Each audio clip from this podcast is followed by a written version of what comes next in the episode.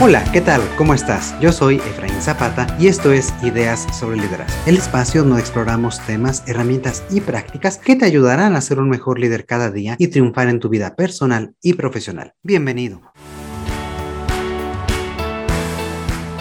Hoy continuamos con la conversación de la semana pasada que iniciamos con Alejandro Pardo sobre cómo decir que no y establecer límites a través de una comunicación más asertiva.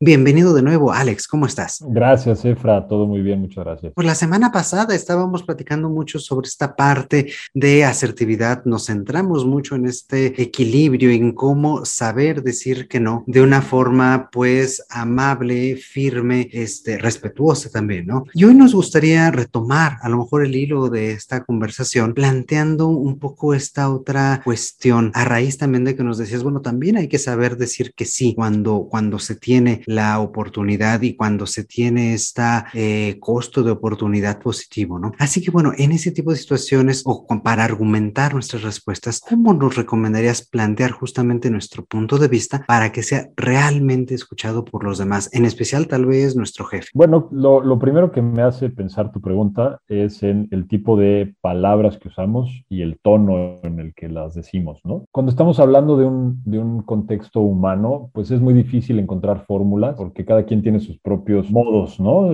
Yo tengo mi carácter, tú tienes el tuyo y, y a veces alguien que, lo que está hablando de una manera que es muy amable para su perfil, para, para su manera de ser, a otra persona le puede parecer eh, muy tajante o agresivo. Pues en realidad lo, lo que podría decir yo en, en ese sentido, Efra, es, me gusta la palabra que utilizabas hace ratito, amable en, en el entendido de, de, donde viene etimológicamente la palabra, que es eh, digno de ser amado, ¿no? Cuando estamos hablando de que una persona usa palabras amables, habla de forma amable, quiere decir que está hablando de una manera en la que las demás personas la perciben como amable, la perciben como alguien que es digna de amar, ¿no? Entonces, pues que la pregunta sería para, para ti, para tu audiencia, para todos, cuando pensamos en esto, es, bueno, para ti, ¿qué es ser amable, ¿no? ¿Cómo tendrías que ser para que la otra persona te percibiera como digna de amar? Pues creo que tiene que ver con un tono cordial, creo que tiene que ver con eh, entender también desde dónde está parada la otra persona. Por ejemplo, si es tu jefe el que llega y te pide algo, en particular que para ti pues te va a abrumar, es, es mucho, pero ent entiendes que la petición de tu jefe viene desde una urgencia suya en donde él trae mucha presión para lograrlo. Si entiendes eso, pues tu manera de contestar, de responder, si, si vas a responder con un no, pues debería ser mucho más empática, ¿no? Ok, entiendo que, que, traes esa presión, pero mira, no puedo por esto y por esto y por eso, ¿no? Tengo estos argumentos porque además son cosas que son importantes para la compañía, tú mismo me las pediste o tenemos una fecha límite para entregar esto y estoy ahorita abocado a esta tarea eh, y es por eso por lo que no puedo hacerlo. Entonces, creo que, creo que tiene que ver con eso, tiene que ver con la empatía, entender desde, desde dónde está,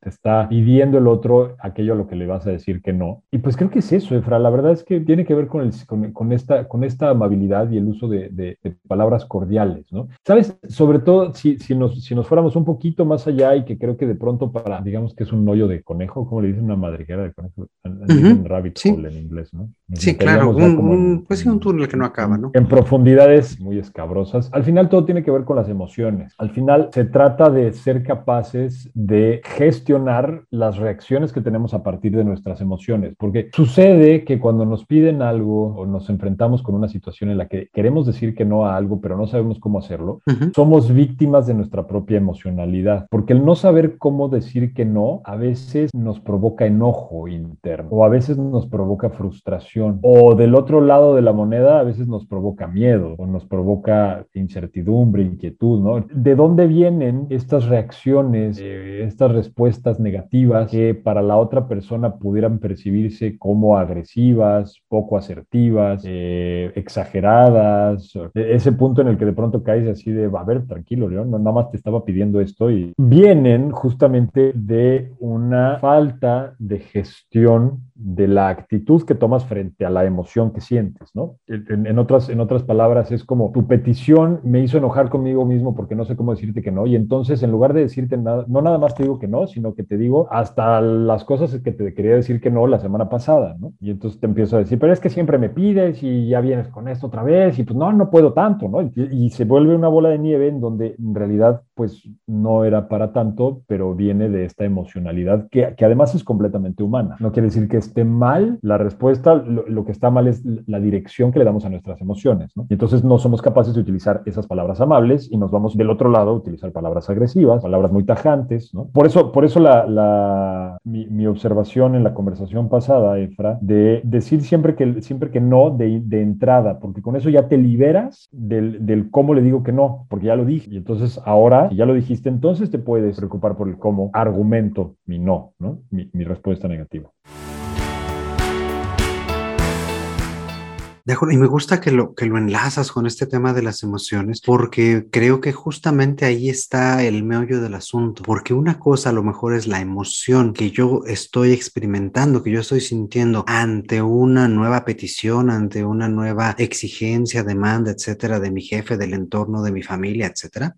¿Y cómo me siento yo ante ella? Y a lo mejor ahí entra muy bien lo que tú dices. Puedo sentir este miedo de quedar mal, puedo sentir enojo de que otra vez me vienen aquí a este, pedir, a exigir más de lo que ya estoy dando, ¿no? Y en ese momento es donde esa emoción puede apoderarse de nosotros, hacer que digamos cosas que a lo mejor después lamentamos. Y viene después de la contraparte, ¿no? Ya que pasó todo eso, ¿cómo me siento con uno mismo, ¿no? ¿Cómo me siento conmigo? Y es ahí donde creo que viene también esta parte de enojo, de frustración, otra vez no pude decir que no, otra vez este, me, me dejé llevar, otra vez me enojé y entonces se vuelve un ciclo, ¿no? Se vuelve algo en lo cual estamos enviciándonos, estamos continuamente pensando, repensando y no nos deja salir y lo peor es que pues se vuelve como una profecía autocumplida, ¿no? A la, a la próxima vez que yo tenga esta misma situación, retomo este camino. Y bueno, pues tratemos un poco de salir de esta, de esta vorágine, ¿no? Tratemos de sacar de, de salir de este ciclo y me parece muy bien el planteamiento a través de pensarlo, de estructurarlo de una forma un poco más racional tal vez, pero eso es lo que nos ayuda a poder gestionar en ese momento las emociones, ¿no?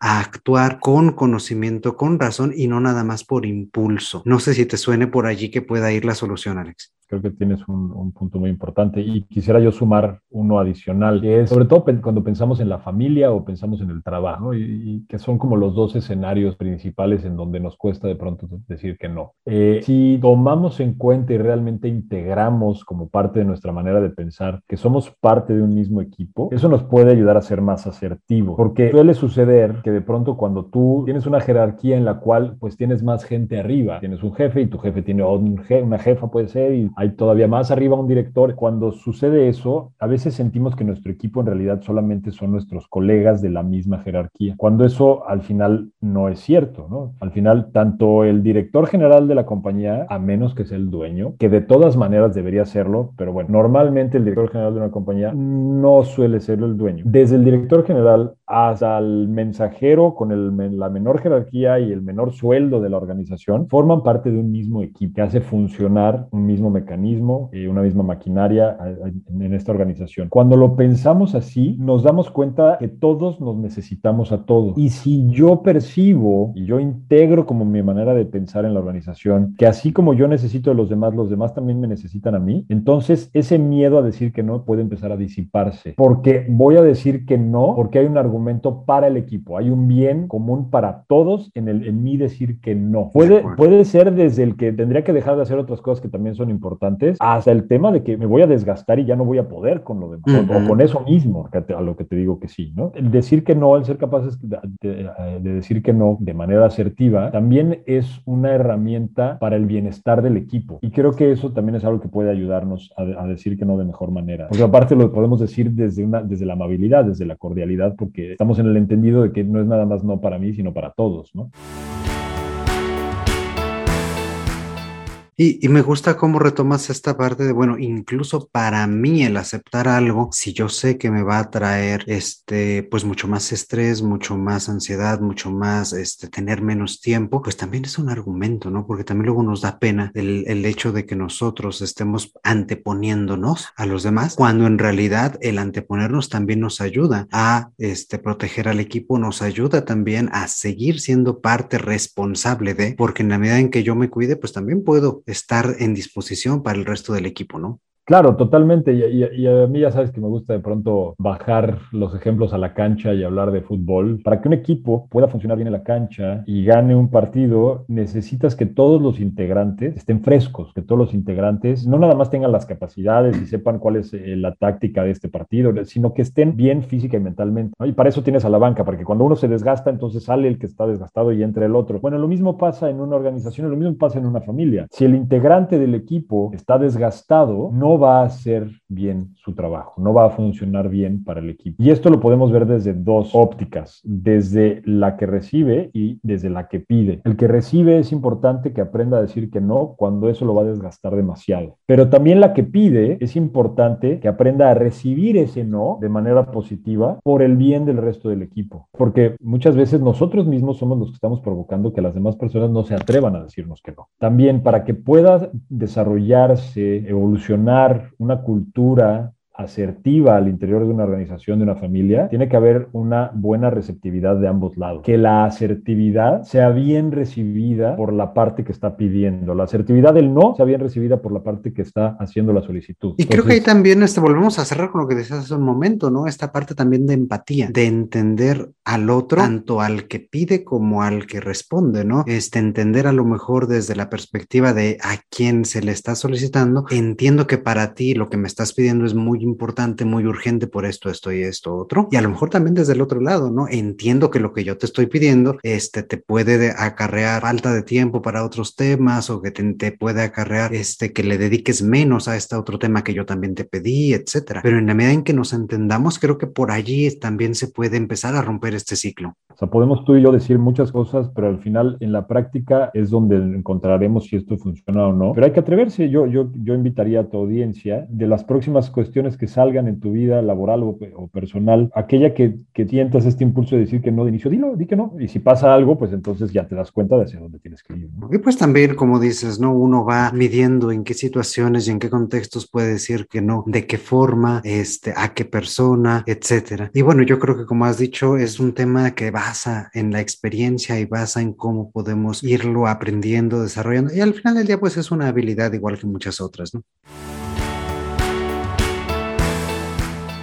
Genial, Alex. Bueno, pues creo que este es un buen punto también para, para concluir, para cerrar la charla del día de hoy. No sé si te gustaría añadir alguna otra cosita antes de cerrar. Eh, agradecerte, Efra, por este espacio. Eh, me parece muy loable lo que estás haciendo, el esfuerzo para, para ayudarle a la gente que de pronto no sabe por dónde empezar este camino de liderazgo, cómo resolver ciertas cosas y creo que pues es darles una ayudadita, ¿no? A final de cuentas, también, y esto lo quisiera recalcar, entender que el camino de cada quien es distinto y puede haber ciertas cuestiones sobre liderazgo que podemos compartir, pero al final el líder o al líder lo hace el camino que toma, ¿no? Podemos leer lo que queramos, podemos enseñar lo que queramos, pues, pero si no lo vives, no lo, no lo pones en práctica, entonces no te das cuenta si realmente funciona y no lo integras, ¿no? No lo interiorizas. Entonces, parece excelente. Yo le haré la invitación simplemente a tu, a tu audiencia que ponga en práctica esto que escucha aquí si le hace sentido, ¿no? Muchísimas gracias, Alex. Oye, y antes de irnos, siempre se me olvida, este, nos gusta hacerle una pregunta a nuestros invitados, y esta es, si tú pudieras regresar en el tiempo, tal vez 5 o 10 años, y darte a ti mismo un consejo,